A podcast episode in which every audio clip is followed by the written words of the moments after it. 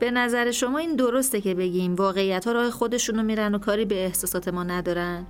یعنی این امکان نداره که روایت هایی که توی جامعه تحت تاثیر احساسات مردم وایرال میشه یا به عبارتی میگرده بتونه باعث شک گرفتن یک واقعیت جدید بشه؟ رابرت شیلر نوبلیست اقتصاد و یکی از بزرگترین اقتصاددانهای معاصر معتقده که حداقل در زمینهای اقتصادی چنین چیزی کاملا محتمله. اون تو کتاب اقتصاد روایی میگه وقتی روایت های متأثر از احساسات آدم ها بین مردم مثل ویروس مصری میشن می‌تونن روی اقتصاد هم اثرگذار باشن.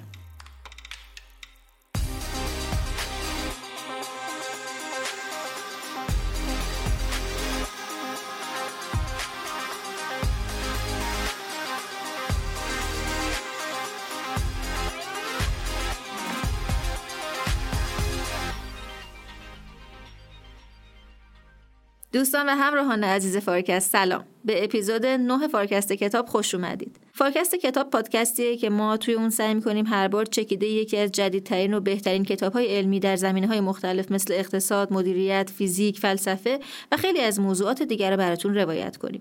کتابهایی رو که مرور می‌کنیم همشون جزء جدیدترین و معتبرترین کتابهای روز دنیا هستند و توی هر قسمت هم سعی کردیم از یک استاد دانشگاه، یک شخصیت علمی یا یک کارشناس با تجربه در زمینه مرتبط با موضوع همون کتاب دعوت کنیم تا ضمن روایت قصه اصلی کتاب برداشتها و بهرههایی رو که کسب و کارها و جامعه امروز ما می‌تونن ازش منتفع بشن و براتون بازگو کنن راوی این اپیزود از فارکست کتاب دکتر محمد امین نادریان پژوهشگر اقتصادی هستند که در زمینه برنامه پژوهشی رابرت شیلر و موضوع اقتصاد رفتاری مطالعات زیادی داشتند. قبل از شروع روایت دکتر نادریان این رو هم بگم که شورای سردبیری فارکست تصمیم گرفته اپیزودهای فارکست کتاب رو علاوه بر کانال فری در Castbox در کانال جداگانه هم منتشر کنه تا شما راحتتر بتونید بهش دسترسی پیدا کنید. برای همین لطفا برای دسترسی به کانال جدید فارکست کتاب فارکست بوک رو در Castbox search کنید.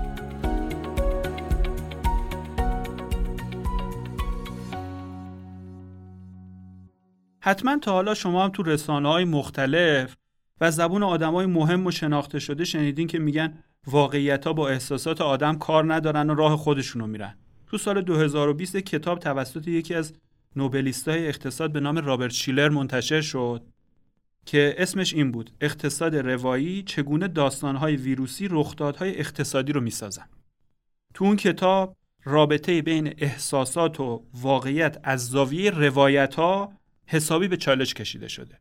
شیلر میگه احساسات و قرایز آدم مثل حراس، طمع یا خشم اتفاقا تاثیر معنیداری داره روی رویدادها و اون رخدادهای اقتصادی که تو جهان پیرامونی ما داره اتفاق میفته. و کانال تاثیرگذاریشون هم از طریق اون روایت که بین مردم سینه به سینه میچرخه و مثل ویروس کرونا تبدیل به یک ویروس فکری همهگیر میشه رو تصمیم گیری جمعی آدما اثر می‌ذاره و نهایتا فعالیت های اقتصادی تحت تاثیر قرار می‌گیره بنابراین وقتی می‌خوایم تو اقتصاد برای تصمیم گیری آدما چه تو بود خرد چه تو بود کلان نظریه پردازی کنیم یا حتی موقعی که می‌خوایم از این نظریه ها برای یه سری کاربردایی مثلا پیش بینی آینده استفاده کنیم باید حتما اثر این روایت های مصری و شایع و توی جامعه لحاظ کنیم.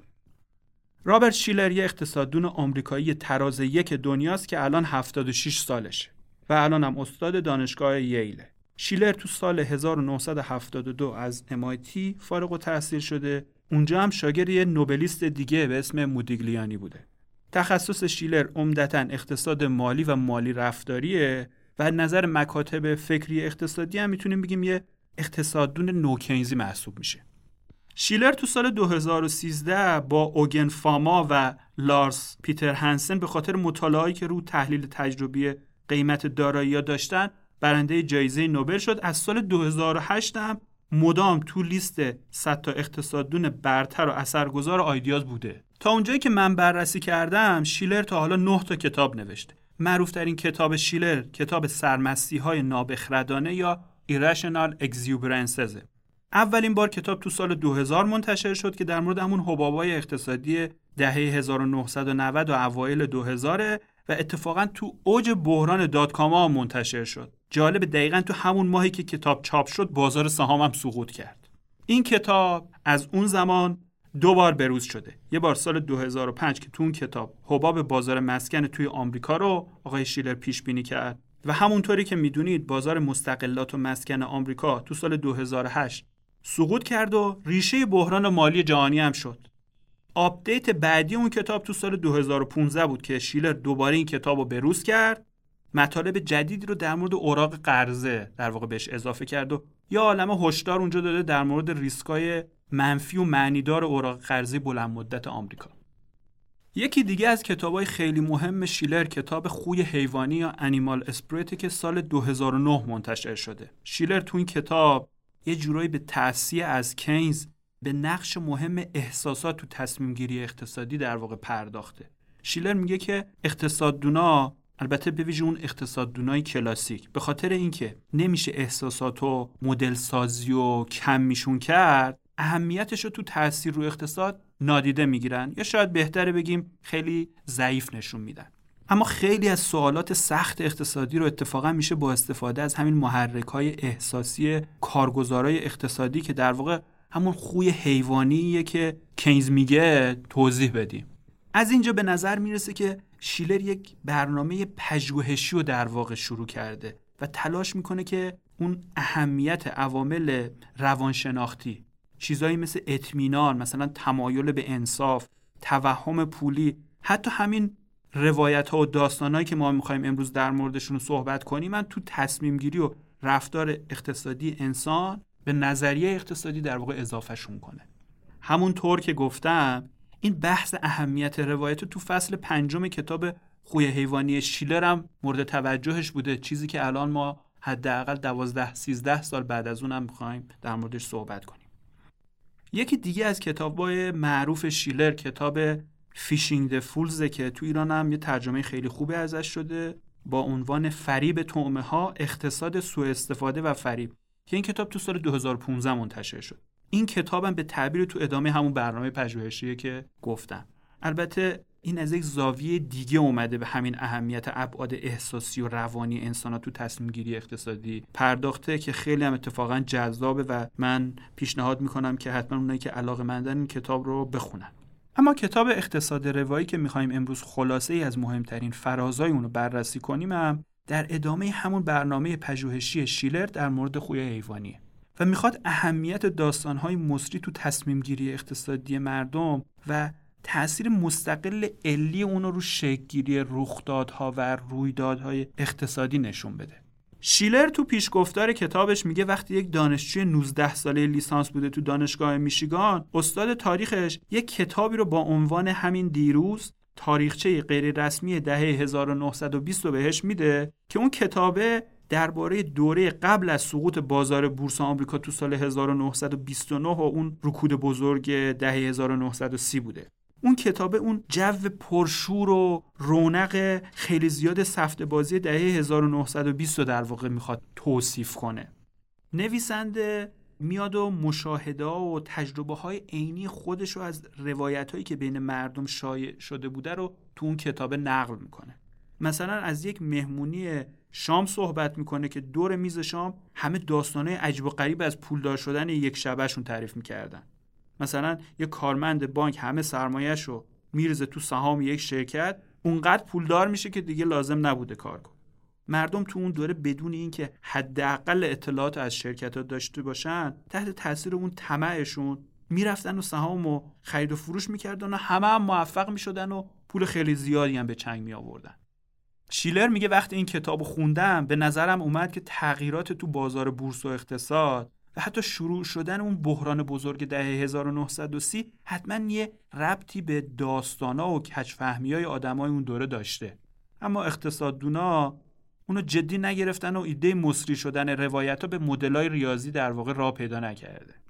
کتاب اقتصاد روایی شیلر در واقع کوششی در جهت نشون دادن اهمیت روایت های مصری تو نظریه های اقتصادی. شیلر تو یه بخشی از کتابش میگه که این کتاب مجموعه تمام افکاری که تو بیشتر عمرش تو سرش در این مورد پرورونده کتاب اقتصاد روایی چهار تا بخش داره. تو بخش اول مفاهیم پایه رو میگه و دو تا روایت در مورد بیت کوین و منحنی لافر نقل می‌کنه که ویروسی شدن روایت ها و تاثیر معنیدارشون رو تحولات و رویدادهای اقتصادی رو نشون بده.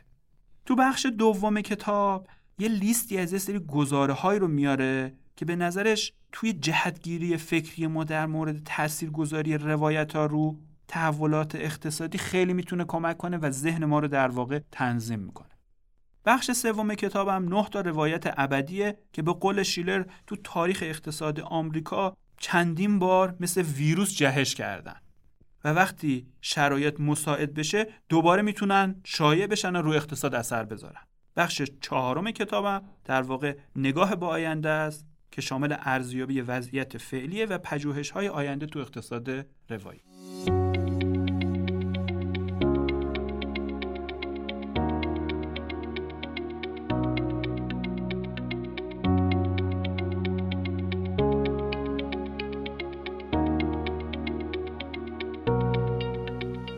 قبل اینکه بخوایم بریم سراغ نوآوری و مدعای کتاب اجازه بدین یک مقدمه خیلی خلاصه رو بگم. درست مثل فیزیکدانا و دانشمندای علوم طبیعی که دنبال شناختن رفتار اشیا و ذراتن دانشمندای اقتصاد اصلا و به طور کلی علوم انسانی می‌خوان رفتار انسان رو توی ابعاد خرد و کلان بشناسن و به اصطلاح اونا رو مدل کنن.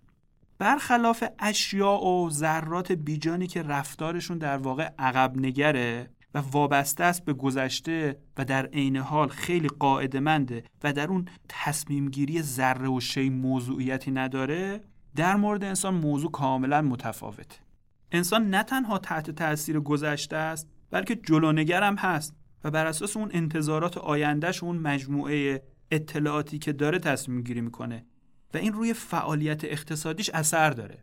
اقتصاددانای کلاسیک عمدتا تصمیم گیری اقتصادی آدم و اقلایی می‌دونن؟ به این مفهوم که همه آهاد اقتصادی از ترجیحات خودشون کاملا آگاهن اطلاعات کامل نسبت به محدودیت های خودشون دارن و برای حد اکثر کردن نفع شخصی خودشون که مبتنی بر اون ترجیحات و با توجه به اون محدودیت های منابع و اطلاعاتیه میان تصمیم گیری می‌کنن. مثلا تصمیم می‌گیرن چقدر مصرف کنن یا پس انداز کنن. یا تصمیم می‌گیرن چقدر کار کنن یا چقدر اوقات فراغت داشته باشن. با وجود اینکه اقتصاددونا تو نظریه تصمیمگیری اقتصادی تعدیلای متفاوتی کردن مثلا اطلاعات ناقص رو بهش اضافه کردن یا الگوهای مختلفی برای شکلگیری انتظارات رو بهش اضافه کردن اما در مجموع تو این الگوی تصمیمگیری جریان اصلی اقتصاد که بهش تصمیمگیری اقلایی هم جورایی گفته میشه جایی برای احساسات و عوامل روانی و فرنگی و اجتماعی اصلا وجود نداره. در مجموع برای اغلب اقتصاددونا فرض به اینه که رابطه علیت از طرف اون رخدادهای اقتصادی به روایت هاست نه برعکس. برای همین هم است که کمتر اقتصاددون ای رو شما می‌تونید پیدا کنین که برای تفسیر رفتار گذشته یا پیش بینی آینده مثلا بره نظریه کاسب یا روزنامه نگار مثلا بپرسه. چه برسه به اینکه بخواد از یه راننده تاکسی چیزی بپرسه. البته باید بگم که اقتصاددونا می‌دونن که همچین روایت هایی در مورد رخدادهای اقتصادی وجود داره. در واقع وجود اونها آگاه هستن. اما بیشتر روی این فرض کار می‌کنن که روایت ها فقط یه مش چرندیاتن که وقتی اخبار واقعی در مورد اون واقعیت های عینی اقتصادی گفته میشه و منتشر میشه اینا ساخته میشن. پیشفرض اقتصادونه جریان اصلی حداقل اینه که علت ایجاد این واقعیت های عینی اقتصادی هم چیزایی مثلا مثل پیشرفت علمی تو تولید یا کشف یا تموم شدن یه دفعه منابع طبیعی یا تغییرات جمعیت شناسی. یا پژوهش های اقتصادی. میگن علت اصلی اینها در واقع. و اون روایت ها معلولن و نمی‌تونن تاثیر بگذارن روی واقعیت های عینی که در اطراف ما وجود دارن. البته اینکه رابطه علیت بین روایت ها و اقتصاد رو هم بخوایم اثبات کنیم کار چندان راحتی هم نیست.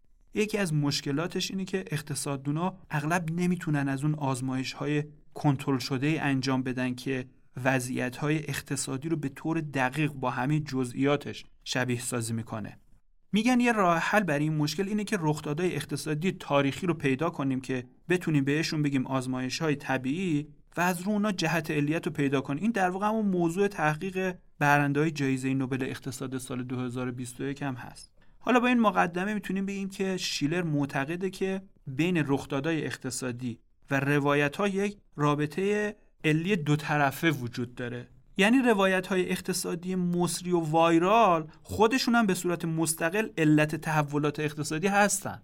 اجازه بدین برای اینکه موضوع یکم روشنتر بشه دو تا مثالو که شیره تو کتابش در مورد روایت بیت کوین و روایت منحنی لافر گفته براتون بگم. فکر می‌کنم برای اینکه مدعای شیره یکم روشنتر بشه کمک می‌کنه. اول بریم سراغ روایت بیت کوین که آشناتره برای همه. بیت کوین یه رمز ارزیه که تو سال 2008 با نوشتن یه مقاله‌ای به امضای فردی به نام ساتوشی ناکاموتو از طریق ایمیل توضیح شد و تو سال 2009 اولین بیت کوین ها بر اساس اون مقاله منتشر شدن. بیت کوین توی فاصله خیلی کوتاهی به ارزش بازاری 300 میلیارد دلار هم رسید. ولی جالب اینه که به قول شیلر بیت کوین هیچ ارزشی نداره مگه ارزشی که مردم براش قائلن. حالا سوال اینه که چی شد بیت کوین به چنین ارزش بازاری رسید که همه دنیا رو شگفت زده کرد؟ شیلر میگه قطعا دلیل این موضوع اطلاعات اون معامله گرا و خرید و فروش کننده های بیت کوین در مورد اون فناوری زیربنای پیچیده بیت کوین نیست. به قول خودش هر وقت به عاشقای بیت کوین می‌رسه ازشون می‌خواد براش در مورد درخت مرکل و اون الگوریتم امضای دیجیتال منحنی بیزوی توضیح بدن یا اینکه ازشون در مورد تعادل بازی مدیریت ازدهام با ظرفیت محدود می‌پرسه. جالب میگه وقتی از این افراد اینا رو می‌پرسن فقط بهش ظلم می‌زنن هیچ برای گفتن ندارن. بنابراین دلیل علاقه این آدما به بیت کوین که شیلر اسمش هم می‌ذاره اون روایت بیت کوین هر چی باشه اون فناوری پشت بیت کوین نیست. فوقش اینه که اونایی که بیت کوین می‌خرن و میفروشن یا اونایی که ماینش می‌کنن اینو بدونن که چند تا ریاضیدون یا دانشمند باهوش و علوم کامپیوتر اونو راش انداختن. همینو بس. اما واقعیت اینه که داستان بیت کوین چیزی فراتر از این حرف هست. شیلر معتقده که ریشه هیجانات پشت داستان همهگیری بیت کوین پیش از هر چیزی تو رشد آنارشیسمه که تو قرن 19 هم آغاز شده. جنبش آنارشیسم یک جنبش مخالف دخالت دولته که نزدیک سال 1880 انگار شروع شده. طرفدارای جنبش حرف حسابشون اینه که اداره شدن توسط دولت یعنی زیر نظر بودن بازرسی شدن شنود شدن شستشوی مغزی شدن موعظه شدن و یه جورایی رهبری شدن توسط افرادی که نه حق این کارو دارن نه درایتشو دارن نه اصلا برتری برای این کارو دارن. شما اگه به سایت bitcoin.com هم مراجعه کنید یک متنی از یک آدم آنارشیستی به اسم فکر کنم استرلین لوژان اونجا نوشته شده که مضمونش اینه که بیت کوین کاتالیزور آنارشیسم و آزادی مسالمت آمیزه و اینکه بیت کوین در واکنش به دولت ها و مؤسسات های مالی فاسد در واقع ساخته شده. بنابراین بیت کوین هیچ ملیتی نداره و هیچ دولتی هم نمی‌تونه اونو کنترل یا متوقف کنه و این کاملا در مقابل پولای ملیه که نشون دهنده ملیگراییه. برای طرفدارای بیت کوین داشتن کیف پول بیت کوین یعنی شهروند جهانی بودن. شیلر میگه روایت بیت کوین در واقع یک روایت انگیزه بخش برای طبقه جهان وطن همه دنیا. آدمایی که آرزو می‌کنن عضو این طبقه باشن و در عین حال با فناوری های پیشرفته هم ارتباط دارن. چند تا عامل مهم باعث شدن روایت بیت کوین خیلی سریع شایع و وایرال بشه. اولیش جنبه انسانی داستانی که خیلی هم پر رمز و رازه. مثل خیلی از روایت های اقتصادی ویروسی بیت کوین هم قهرمان مشهور خودش ساتوشی ناکاموتو رو داره که تو دل روایت بیت کوین یک داستان با جنبه انسانی و خیلی رازآلود خلق می‌کنه. همونطور که می‌دونین ساتوشی ناکاموتو مبدع بیت کوین رو هیچکی ندیده و افرادی هم که مدعی ارتباط باهاشن از طریق ایمیل با اون در ارتباط بودن. هیچکس به صورت حضوری اونو ندیده. مردم عاشق این داستانهای رازآلودن. این داستان رازآلود بیت کوین هزار بار تا حالا تکرار شده. هر چند وقت یه بارم یه مش کارگاه خیلی جسور مثلا میان یه بند خدای پیدا می‌کنن که میگن این ناکاموتوه. همین کار یکی از مهمترین عوامل سرایت شدید روایت بیت کوین بوده. دومین عامل مهم حراسه. حراس از نابرابری. شیلر معتقده که علاوه بر اون ارتباط با احساسات آنارشیستی و اون راز ساتوشی ناکاموتو داستان بیت کوین داستان تمایل به کسب قدرت اقتصادی هم هست. تو قرن 21 که نابرابری اقتصادی تو کشورهای پیشرفته خیلی شدید شده خیلی هم مردم نگران وضعیت اقتصادی آینده خودشون و بچه هاشون شدن. این موضوعیه که با رشد خودکارسازی همون اتوماسیون و هوش مصنوعی تشدیدم شده. این تکنولوژی ها یک چشمانداز خیلی وحشتناکی و از بیکاری و توزیع درآمدی برای مردم درست کردن و خیلی ها نگران اینن که یه روز برن سر کار رو بهشون بگن که شرکت داره یه کامپیوتر جدید می‌خره که کار شما رو می‌کنه و دیگه نیازی به خدمت حضرت عالی نیست. این ترس از آینده یه دلهوره‌ای درست می‌کنه که به وایرال شدن رمزارزهای فناوری محور یه جورایی دامن می‌زنه. یه جورایی امید میشه برای مردم که بتونن خودشون رو نجات بدن. شیلر میگه مردم اغلب برای این بیت کوین می‌خرن که می‌خوان بخشی از یک آینده جدید و مهیج باشن. این انگیزه به دلیل این روایت که کامپیوترها کمین کردن که شغل خیلی از ماها رو از چنگمون در بیارن اتفاقا انگیزه خیلی قوی هم هست. ولی این کامپیوترها نمی‌تونن همه کارهای ما رو بکنن. یکی باید اونا رو کنترل کنه دیگه. برای همین این روزا یک روایت را افتاده که میگن برنده اونایی که فناوری های جدید رو کنترل می‌کنن. دلیل اینکه خیلی دوست دارن تو بخش پولساز کسب و کارهای فناورانه یعنی همون بخشی که بیت کوین هم توشه حاضر باشن اینه که داستانای زیادی هست که میگه عاقبت کنترل همه چیز میفته دست کیا؟ سرمایه دارا. شاید عاشقای بیت کوین فکر می‌کنن که کار کردن با این رمزارزها اونا رو با کسایی مرتبط می‌کنه که قرار تو جبهه پیروز دنیای جدید باشن.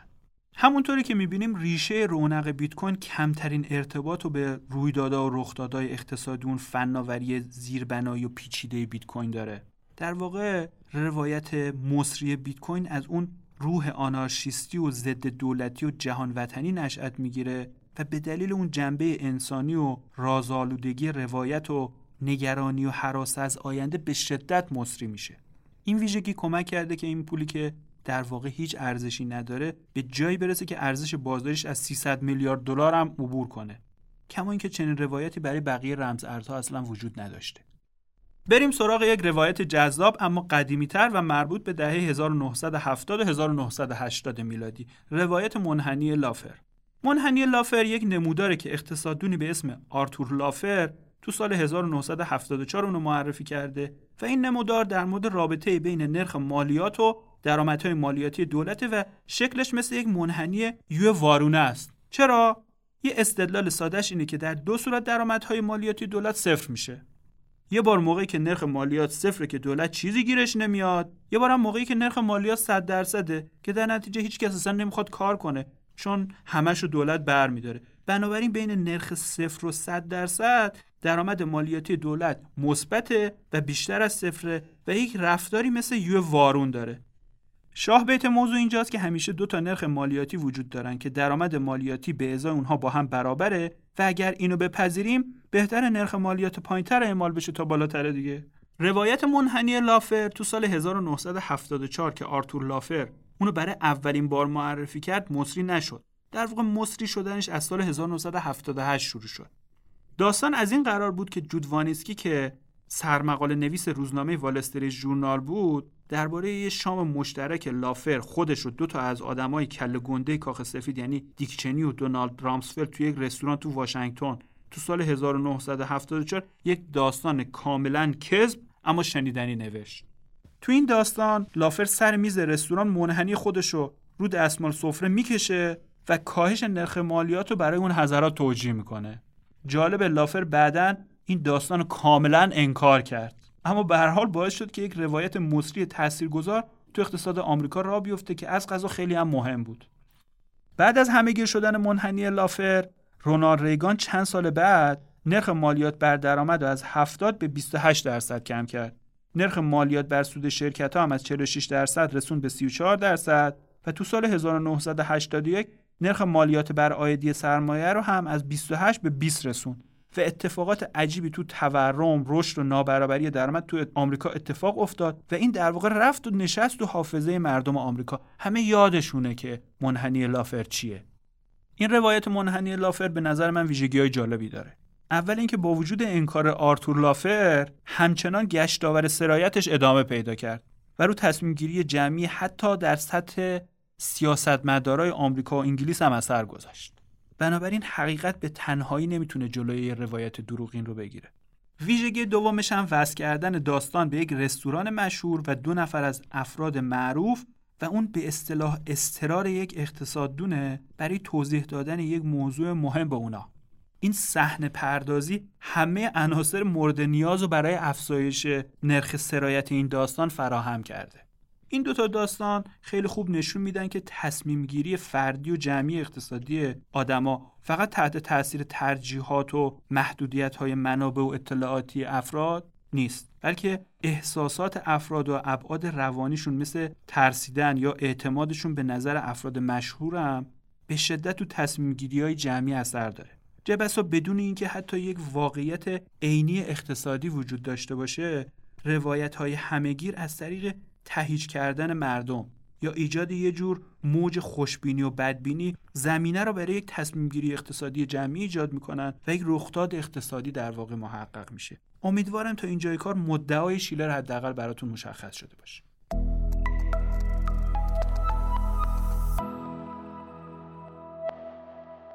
بهتون حق میدم که این سوال براتون پیش اومده باشه که شیلر از کجا می‌تونه بفهمه که یک روایت مصری شده. ما که نمی‌تونیم ضبط صد دستمون بگیریم و تو زمان سفر کنیم و حرفای آدما رو ثبت کنیم که باعث سرایت روایت ها شدن. شیلر برای حل کردن این مشکل رفته سراغ منابع غیر مستقیم که تو بازسازی مطالعات تاریخی هم معمولا از همونها استفاده میشه. اولیش بخش اخبار و روزنامه های پروکوستی که باهاش میشه مقالات و تبلیغات روزنامه ها از سال 1700 میلادی به این طرف و به صورت آنلاین جستجو کرد. و دومیش هم بخش نمایشگر انگرام پایگاه گوگل باکسه که باش میشه واژه ها و عبارت های کتاب و از سال 1500 میلادی به این طرف بگردیم. با استفاده از این منابع میشه تواتر واجه های مشخص و تو مقاله ها و روزنامه ها و کتاب ها تو بازه های زمانی مشخص به دست آورد و از این طریق فهمید میزان سرایت روایت ها چطوری بوده. نتیجه که شیلر به این روش به دست آورده خیلی جالب بودن و خیلی شبیه الگوی سرایت بیماری ها و ویروس هاست. شیلر میگه که برای بررسی نحوه وایرال شدن روایت های اقتصادی باید از مدلای شیوع باکتری ها و ویروس ها درس بگیریم و علم و نظریه همهگیرشناسی درسای خیلی خوبی داره برای اقتصاددونا. اینجا هم میشه مثل مدلای ساده همهگیری بیماری ها جمعیت رو به سه تا گروه تقسیم کنیم. آدمای مستعد بیماری، آدمای آلوده و ناقل بیماری و آدمای بهبودی یافته یا مرده که البته ما تو بحث‌های روایت اقتصادی مرده نداریم. بر اساس مدل‌های ساده همهگیر شناسی اون تعداد افراد آلوده توی یک دوره همهگیری یک مسیر زمانی کوهانی شکل رو در واقع دنبال می‌کنن حتی اگه مداخله پزشکی هم در کار نباشه همهگیری آخرش شروع به ضعیف شدن می‌کنه چون اون درصد افرادی که در معرض بیماری نبودن کم کم کوچیکتر میشن و یه جورایی نرخ سرایت از نرخ بهبودی پایین تر میره.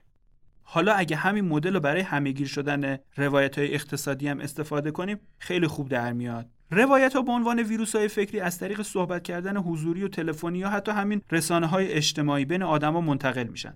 برای ویروس فکری یا روایت ها سرایت یعنی اینکه آدمای جدیدتر تحت تاثیر این داستان ها قرار بگیرن تصمیمشون هم تحت تاثیر قرار بگیره و بخوان به بقیه هم بگنش. یعنی در واقع جورای ناقل بشن. بهبودی هم یعنی اینکه دیگه دوست نداشته باشن روایت رو برای بقیه بگن یا که اصلا کلا فراموشش کنن. بنابراین اول تعداد افراد آلوده به روایت زیاد میشه در واقع نرخ سرایت از نرخ بهبودی بالاتر میره. بعد به تدریج روایت ها کم کم فراموش میشن یا افراد نسبت به روایت کردن اونا بر همدیگه بیعلاقه میشن و نرخ سرایت از نرخ بهبودی کمتر میشه. بنابراین برای ویروس های فکری مثل روایت ها تعداد افراد آلوده به روایت یه شکل کوهانی داره که اتفاقا تو همین کیس منحنی لافر و بیت کوین شیلر نشون میده کاملا اینو میشه اثباتش کرد. بنابراین برای اینکه یک روایت مصری بشه باید نرخ سرایتش از نرخ فراموشیش بیشتر بشه. تا همهگیری شروع بشه. حالا ممکنه که این سوال پیش بیاد که چطوری نرخ سرایت روایت ها از نرخ بهبودیشون بالاتر میره و همهگیری شروع میشه؟ عوامل اثرگذار اون چیه؟ شیلر معتقده که هیچ جواب مشخصی برای این سوال وجود نداره و ما دانشمون در این زمینه خیلی کمه. اما یه تعدادی قواعد کلی رو می‌تونیم بفهمیم. اولین موضوع اینه که روایت باید جنبه انسانی داشته باشه. به قول ژان پل سارتر فیلسوف فرانسوی میگه انسان ها همیشه روایتگر داستانان و در میان اون داستانهای خودشون و داستانهای دیگران زندگی می‌کنن. و هرچی که برای انسان اتفاق میفته از دریچه این داستانها می‌بینن و تلاش می‌کنن زندگیشون رو یه طوری سپری کنن که انگار دارن اون داستانها رو در واقع بازگو می‌کنن. خود شیلر هم میگه آدم وقتی شب خواب می‌بینه روایت ها مثل رویا میان سراغش. ما خواب معادله و شکلهای هندسی رو بدون حضور یک عنصر انسانی کمتر میشه که ببینیم. بنابراین اگه عنصر انسانی به روایت ها اضافه بشه نرخ سرایت روایت ها به شدت زیاد میشه. یه مثالی که در این مورد شیلر میاره رمان کلبه اموتامه تو جنبش تبعیض علیه سیاه پوستا. این رمانه که از اون ماندگارترین آثاریه که توی یک موضوع اجتماعی و تو آمریکا با اضافه کردن یک روایت انسانی به یک موضوع همهگیر تبدیل کرد. جالب این کتاب تو قرن 19 که جمعیت آمریکا خیلی کمتر بوده و مردم امکانات خیلی زیادی هم برای خریدن کتاب نداشتن حدود یک میلیون نسخه فروش میره. دومین عامل موثر تو افزایش سرایت روایت ها مضمون ما در برابر آنها و اون خودی و غیر خودیه. یه جورایی به نظر می‌رسه ذهن آدم یه علاقه شدیدی به توطعه داره و در واقع یه جورایی دوست داره یه هویت فردی برای خودش بسازه و بگه که به افرادی که به لحاظ اون هویتی به اون نزدیکترن مثلا هموطنشن همکیششن به اونها وفاداره و حاضر برای حفاظت از اون هویت هایی که خیلی موقع اتفاقا اینا جعلیه در برابر نقشه های فرضی دشمنا هر گونه جانفشانی در واقع بکنه. بنابراین اگر عناصر میهن پرستانه هویتی و قومی و شما بتونین به روایت ها اضافه کنین خیلی خیلی خوب جواب میده و سرعت وایلار شدن رو یه جورایی میتره کنه سومین عامل مهم استفاده از افراد به اصطلاح سلبریتی و افراد مشهوره که مردم بدون اینکه بپرسن همه حرفاشون رو در حوزه‌ای هم که حتی تخصصشو ندارن قبول می‌کنن. مثلا تو اون روایت منحنی لافر که بعدا تبدیل شد به یک مجموعه روایی narrative constellation با عنوان اقتصاد طرف عرضه یه شوخی از رونالد ریگان درباره دیدگاه دولت درباره اقتصاد وجود داره. میگه اگه اقتصاد حرکت کرد ازش مالیات بگیرین. اگه به حرکتش ادامه داد براش مقررات وضع کنین. و اگه از حرکت ایستاد بهش یارانه بدین. این جمله به انگلیسی خیلی قشنگ و خوش ساخته. میگه که if it moves tax it. If it keeps moving regulate it. And if it stops moving subsidize it. این جمله رو ریگان توی یک سخنرانی تو سال 1986 گفته. ولی اون ایده اصلیش به شکلی کمابیش متفاوت. مال یه فردی توی سال 1967 که مقاله نویس روزنامه شیکاگو تریبیونه و اون اصالتا در واقع این مقاله رو نوشته. پس می‌بینیم که این شوخی از سال 1967 وجود داشته. اما برای اینکه همه گیر بشه نیاز به یک فرد مشهوری مثل ریگان داره که بیاد و این شوخی رو در واقع بگه و از این طریق یه روایتی رو بسازه که روی سیاست گذاری و تصمیم گیری اقتصادی دولت هم حتی اثر داشته باشه. البته عوامل دیگه ای هم مطرح توی این موضوع که با توجه به این محدودیت زمان من علاقمندان رو دعوت می‌کنم به خوندن اصل کتاب که اونجا در مورد این موضوع نکات خیلی بیشتری در واقع اشاره شده. تا اینجا توضیح دادیم که روایت های اقتصادی پرطرفدار چطوری ویروسی و همهگیر میشن. و رو اقتصاد و سیاست اثر می‌ذارن. دو تا مثال هم در مورد بیت کوین و منحنی لافر گفتیم. اما شیلر معتقده که یه مش روایت یا یه سری مجموعه های روایی هم هستن که اینا ابدی و از بین نمیرن و مثل ویروس کرونا هی جهش می‌کنن. دوباره ظاهر میشن.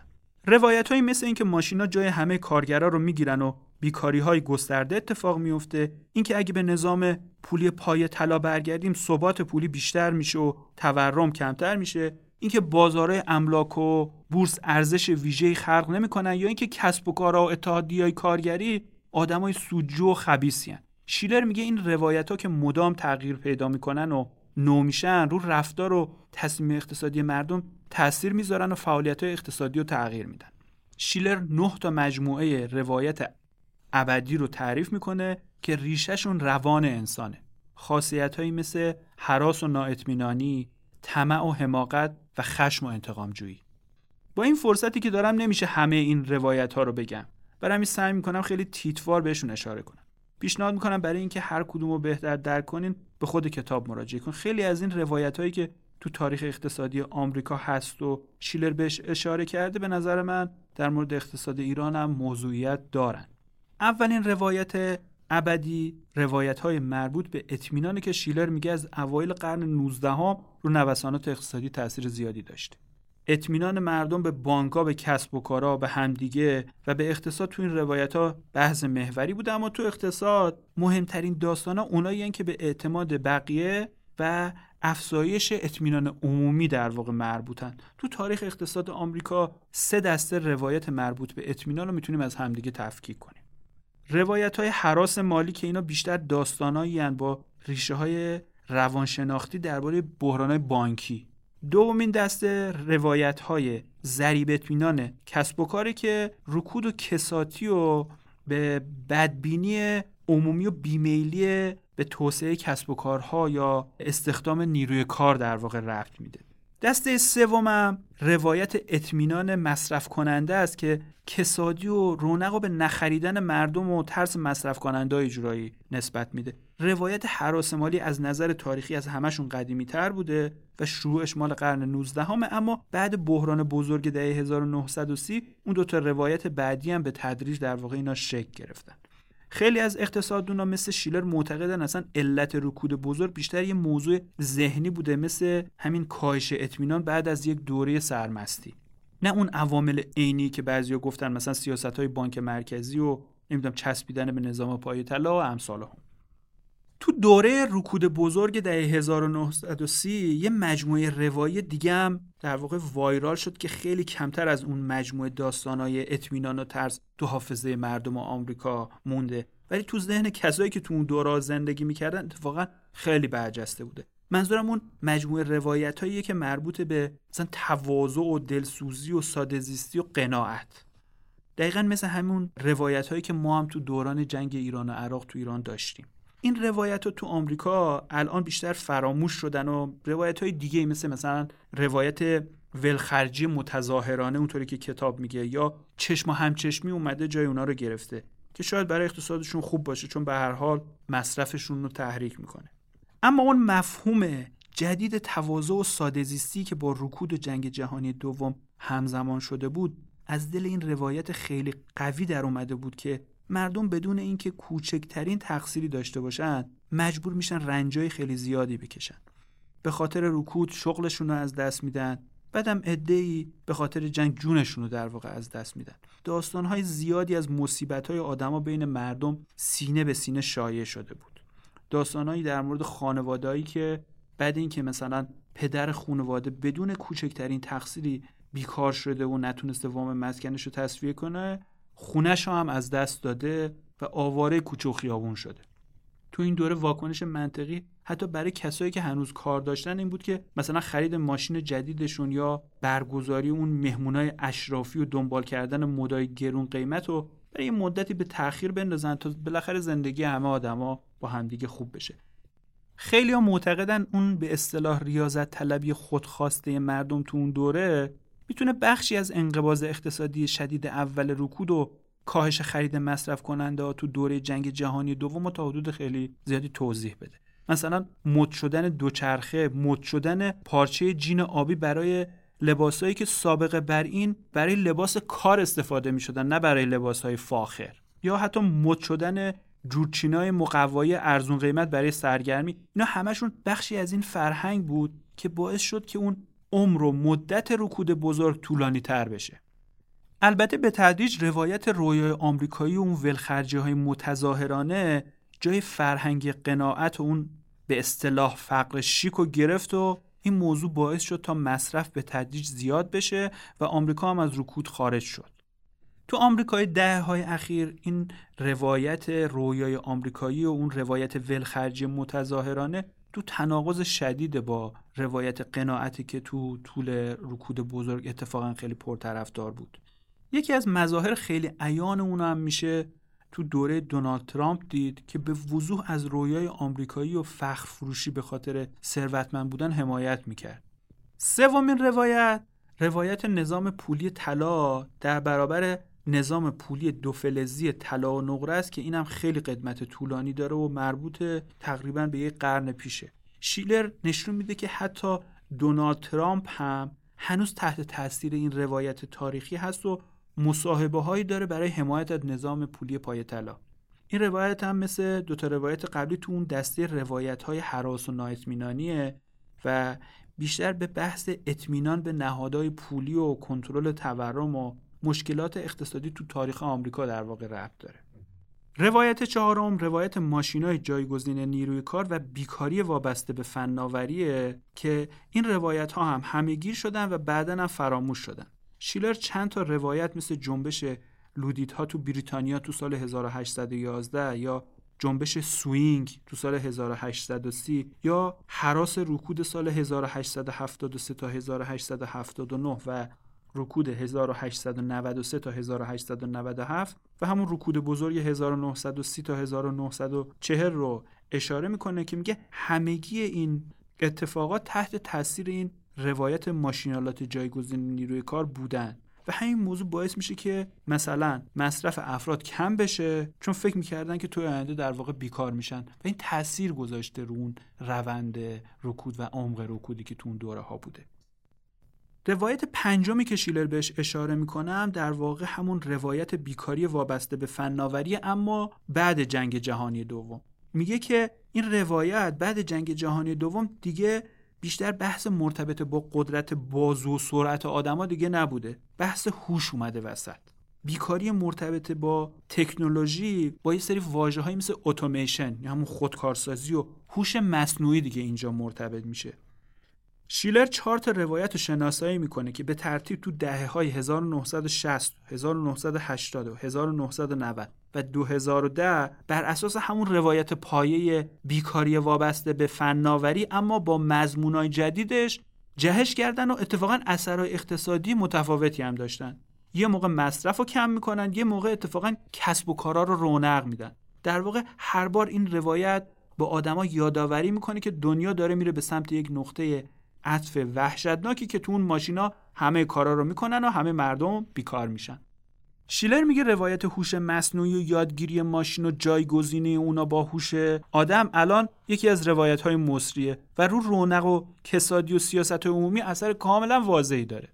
از اینجا به بعد که روایت بازارهای املاک و بورس رو در واقع مطرح می‌کنه داره وارد طبقه بندی روایت هایی میشه که مربوطن به طمع و حماقت. روایت بازار املاک و داستانهای افزایش یه جورایی وسوسه انگیز قیمت زمین و مسکن یکی از معروفترین روایت های اقتصادیه که خیلی از جاهای دنیا وجود داشته تو ایران هم یه شکلهای در واقع هست. معروفترینش هم همین روایت پشت بحران مالی سال 2008 که همه اقتصاد جهان رو به هم ریخت. شیلر معتقده که اون آتیش رکود سال 2008 مال یه سری داستانهاییه که مرتبط با نوسانگیرا یا فلیپرا تو بازار مسکن که تو اون دوره حسابی وایرال شده بودن. بر اساس اون روایت حرفای خیلی فضایی درباره آینده قیمت مسکن و ثروت هنگفت یه شبه آدما نقل می شده که حس تمکاری آدما رو قلقلک می‌داده و اونا رو به سمت یک حماقت عمومی هدایت می‌کرده و این موضوع باعث می شده که روند افزایش قیمت مسکن همچنان ادامه پیدا کنه. روایت بعدی روایت حبابای بازار بورس. این روایت هم روایت یه راننده بیملاحظه و مستی که تخت گاز با حد اکثر سرعت میرونه و یه دفعه سقوط می‌کنه ته یه دره تو روایت حباب بورس یه دوره رونق عجیب و غریب یه دوره پر از خوشبینی های دیوانوار و احمقانه مطرحه که باعث رفتارهای بیملاحظه و تمانه میشه که نهایتا به سقوط بازار بورس منجر میشه.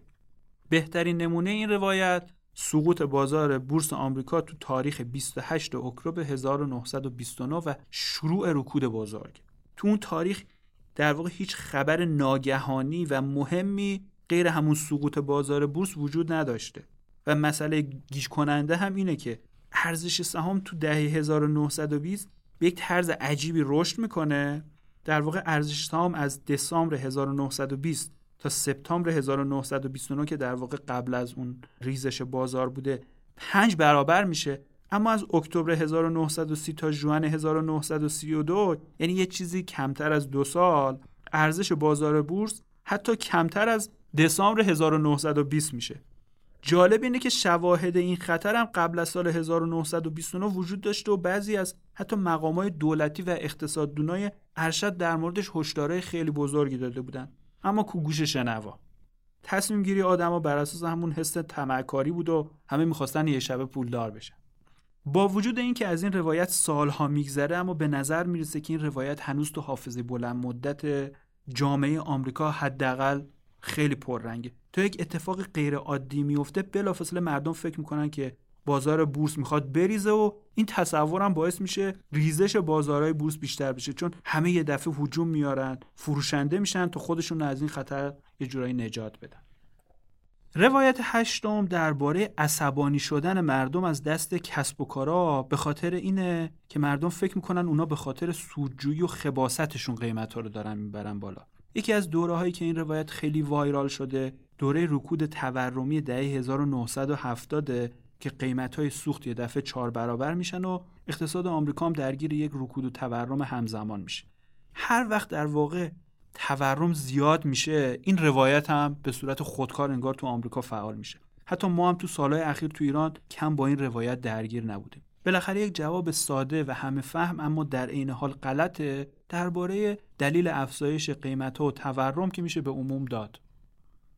روایت آخر روایت مارپیچ قیمت دستمزد که مربوط به جنبش های کارگری و اتحادی های کارگری که دنبال افزایش دستمزد خودشون میرن و مدیرای شرکت هم بعد افزایش دستمزد قیمت ها قیمت کالا و خدماتشون رو در واقع زیاد می‌کنن و تورم بالا میره و اتحادیه کارگری دوباره فشار میارن که دستمزدشون رو زیاد کنن و این مارپیچ هی ادامه پیدا می‌کنه و باعث میشه افرادی که مورد حمایت اتحادیه کارگری نیستن قدرت خریدشون رو از دست بدن و تحت فشار مالی قرار بگیرن. این روایت ها باعث میشه تا یه خشم عمومی بر علیه تمکاری اتحادیه کارگری شکل بگیره و به قول شیلر اتحادیه کارگری برن تو ردیف جنایتکارهای سازمان یافته طبقه بندی بشن.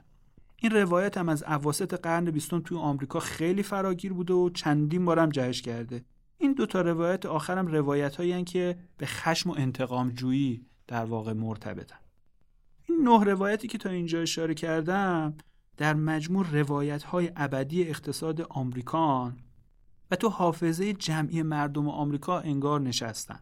بعضیاشون همین الان هم فعالن و بعضیاشون هم تا حدود زیادی فراموش شدن. شیلر معتقده که دو تا روایت ولخرجی متظاهرانه و روایت ماشینای هوشمند از روایت های فعال فعلی جامعه آمریکان و روایت حراس و نااطمینانی به بازار بورس تو ناخودآگاه جمعی مردم آمریکا به خاطر سقوط سال 1929 و بعدش هم 2008 وجود داره. اگه فضاش مهیا بشه خیلی سریع می‌تونه جهش کنه و اثر منفی رو اقتصاد آمریکا بگذاره.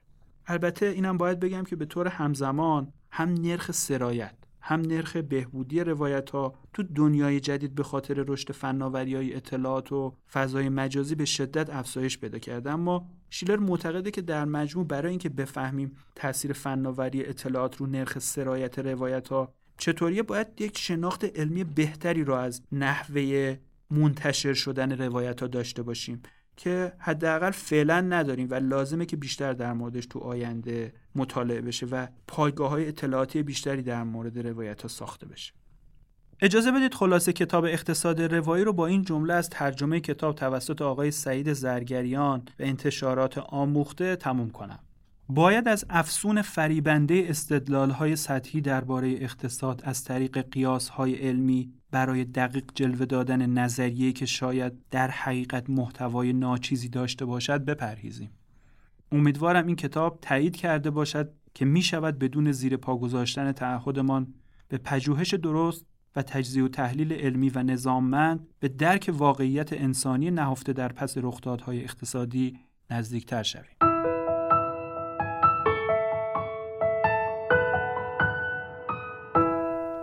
کتاب اقتصاد روایی کتابیه که توسط یک برنده جایزه نوبل نوشته شده و به قول خود نویسنده اساره تمام تأملات و افکاریه که طی 50 سال از عمرش داشته.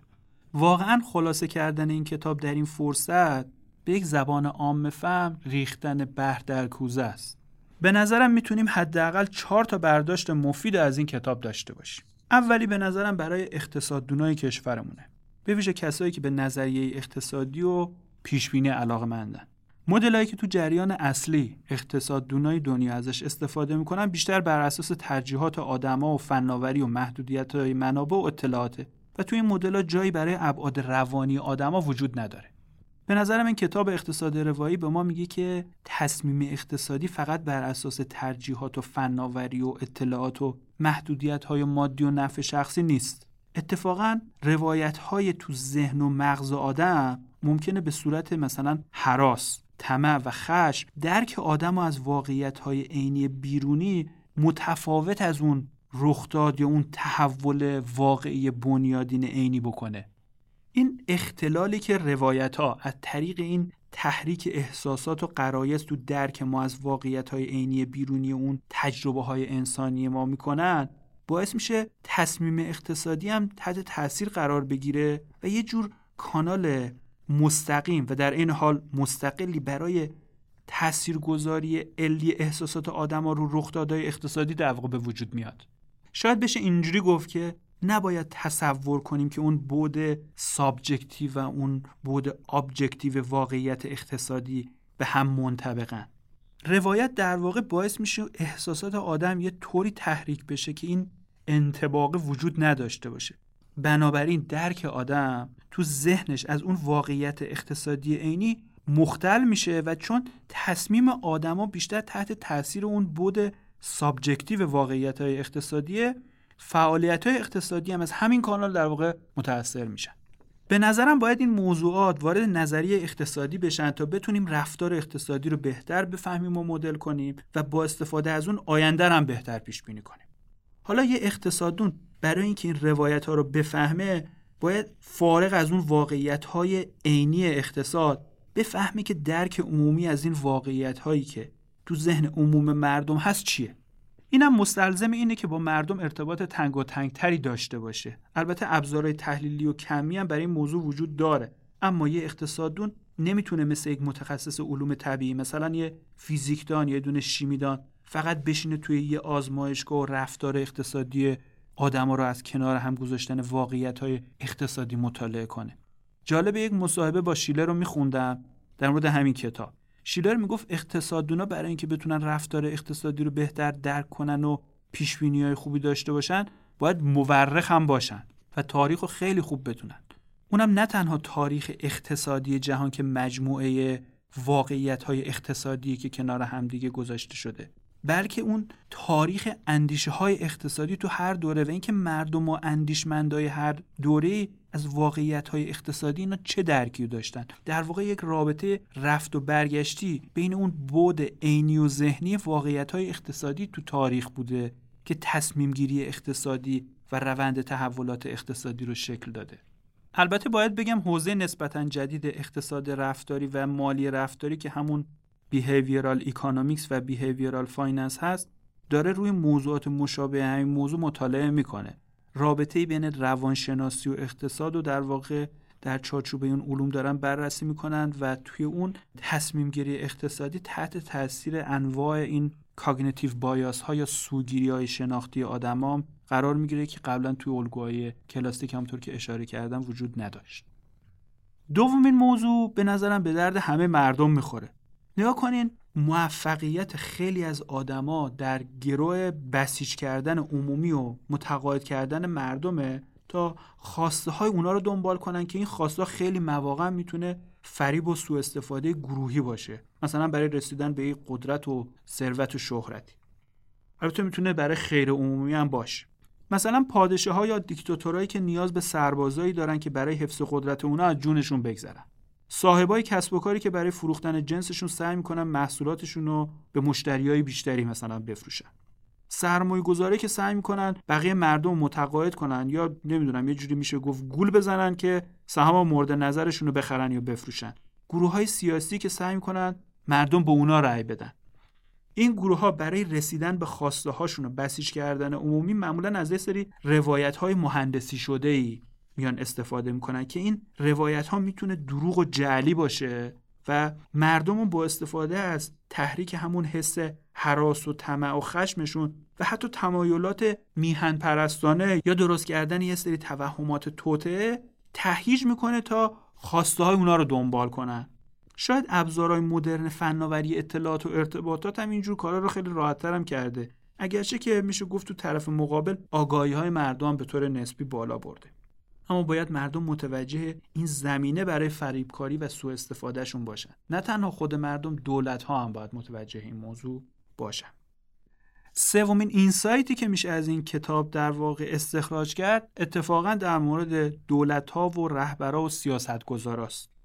حالا که مردم تحت تاثیر احساساتشون هستن و ممکنه گول بخورن و بعضیام هستن که موفقیتشون مستلزم بسیج کردن مردم و انگیزه سوء استفاده و فریب با درست کردن یه سری روایت های مهندسی شده رو دارن یک وظیفه مهم برای دولت درست میشه که اونم دادن اطلاعات درست و شفاف به صورت عمومی به مردم تا مردم گول این گروه ها رو در واقع نخورن. برای اینکه دولت بتونه این کارو بکنه باید یه اعتماد خیلی زیادی بین دولت و مردم وجود داشته باشه و مردم بدونن که دولت دنبال خیر عمومی و اطلاعاتش از همه بیشتره و اصلا هم قصدش گول زدن و سوء استفاده از اونا نیست.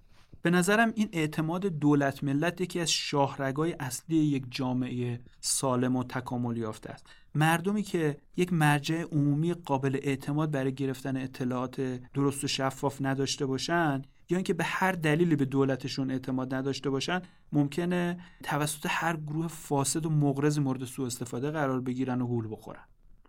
حالا اگه فرض کنیم که این اعتماد به دولت وجود داره سیاست گذارا باید یه سری پادروایت های تولید کنن و اشاعه بدن که اون کشفهمی هایی که توی جامعه وجود داره رو اصلاح کنه و جلوی سرایت اون روایت های مصری مخرب رو بگیره یا حداقل نرخ سرایتشون رو بتونه کند کنه و حرکت بده اقتصاد رو به سمت اون رفتارهای اقتصادی منطقی تر و خیرخواهانه تر به نظرم این موضوع حتما باید تو دستور کار دولت ها قرار بگیره. یه راه برای این کار درست کردن واحدهای تلنگر یا ناجیونیت تو کشور خودمون هم هست. این واحدها الان تو خیلی از کشورهای دنیا وجود دارن و سعی می‌کنن که بدون اینکه مردم رو مجبور کنن فقط از طریق یه جورایی تلنگر زدن به اونا اونا رو از اون رفتارهای غیر منطقیشون دور کنن و اون کشفهمیاشون رو اصلاح کنن. به نظرم این هم شاید یک پالیسی ایمپلیکیشن یا یه توصیه سیاستی قابل استنتاج از این کتاب می‌تونه باشه. نکته آخری هم که نباید یادم بره اینه که اگه می‌خوایم مثل گذشته از این رویدادهای اقتصادی بزرگی مثلا مثل رکودا و بحرانهای بزرگ شگفت زده نشیم باید برای مطالعه این عنصر روایی رویدادام از روش علمی استفاده کنیم. اگه این کارو نکنیم گیر یه مش پیشگو و قیبگو میفتیم که تراوشات ذهنی خودشونو به اسم علم به خورد مردم میدن و این در واقع حوزه رو یه جورایی بدنامش می‌کنن. جمعآوری داده های سری زمانی روایت های اقتصادی مثلا مثل داده های خطابه ها یادداشت شخصی یادداشت های حتی روانپزشکا نامه های شخصی به صورت منظم و دیجیتال و استفاده کردن از یه سری روش های مثل مثل متکاوی و تحلیل متن برای بررسی اونا به اقتصاددونا اجازه میده که بدون اینکه هیچ جانبداری داشته باشن و با استفاده از یه سری روش های کمی بیان تاثیر روایت ها رو روی اقتصاد در واقع بررسی کنن و پژوهش کنن. نباید فراموش کنیم که روی کرده ما حتی تو بررسی تاثیر روایت ها تو اقتصاد هم همچنان باید بر اساس روش علمی باشه. کتاب اقتصاد روایی کتاب بسیار اینسایتفولیه و به نظرم در وهله اول به درد اقتصاددونا و علاقمندای اقتصاد رفتاری و finance رفتاری می‌خوره. اما فکر کنم کسایی که تو علم شناخت در مورد تصمیم گیری فردی و جمعی کار می‌کنن بتونن از خوندن این کتاب چیزای خیلی خوب و با ارزشی یاد بگیرن شاید بتونن حتی مسیرهای پژوهشی جدیدی هم براشون باز بشه. برای همین بیشتر از همه پیشنهاد می‌کنم این دو تا گروه این کتاب رو با دقت و تأمل خیلی بیشتری بخونن. از دکتر نادریان عزیز به خاطر بیان جذاب و آموزنده خلاصه کتاب اقتصاد روایی صمیمانه تشکر می‌کنم. از شما هم ممنونم که تا پایان اپیزود نهم فارکست کتاب همراه ما بودید. من هستی ربیعی هستم و روزهای خوب و خوشی رو براتون آرزو می‌کنم. خداحافظ.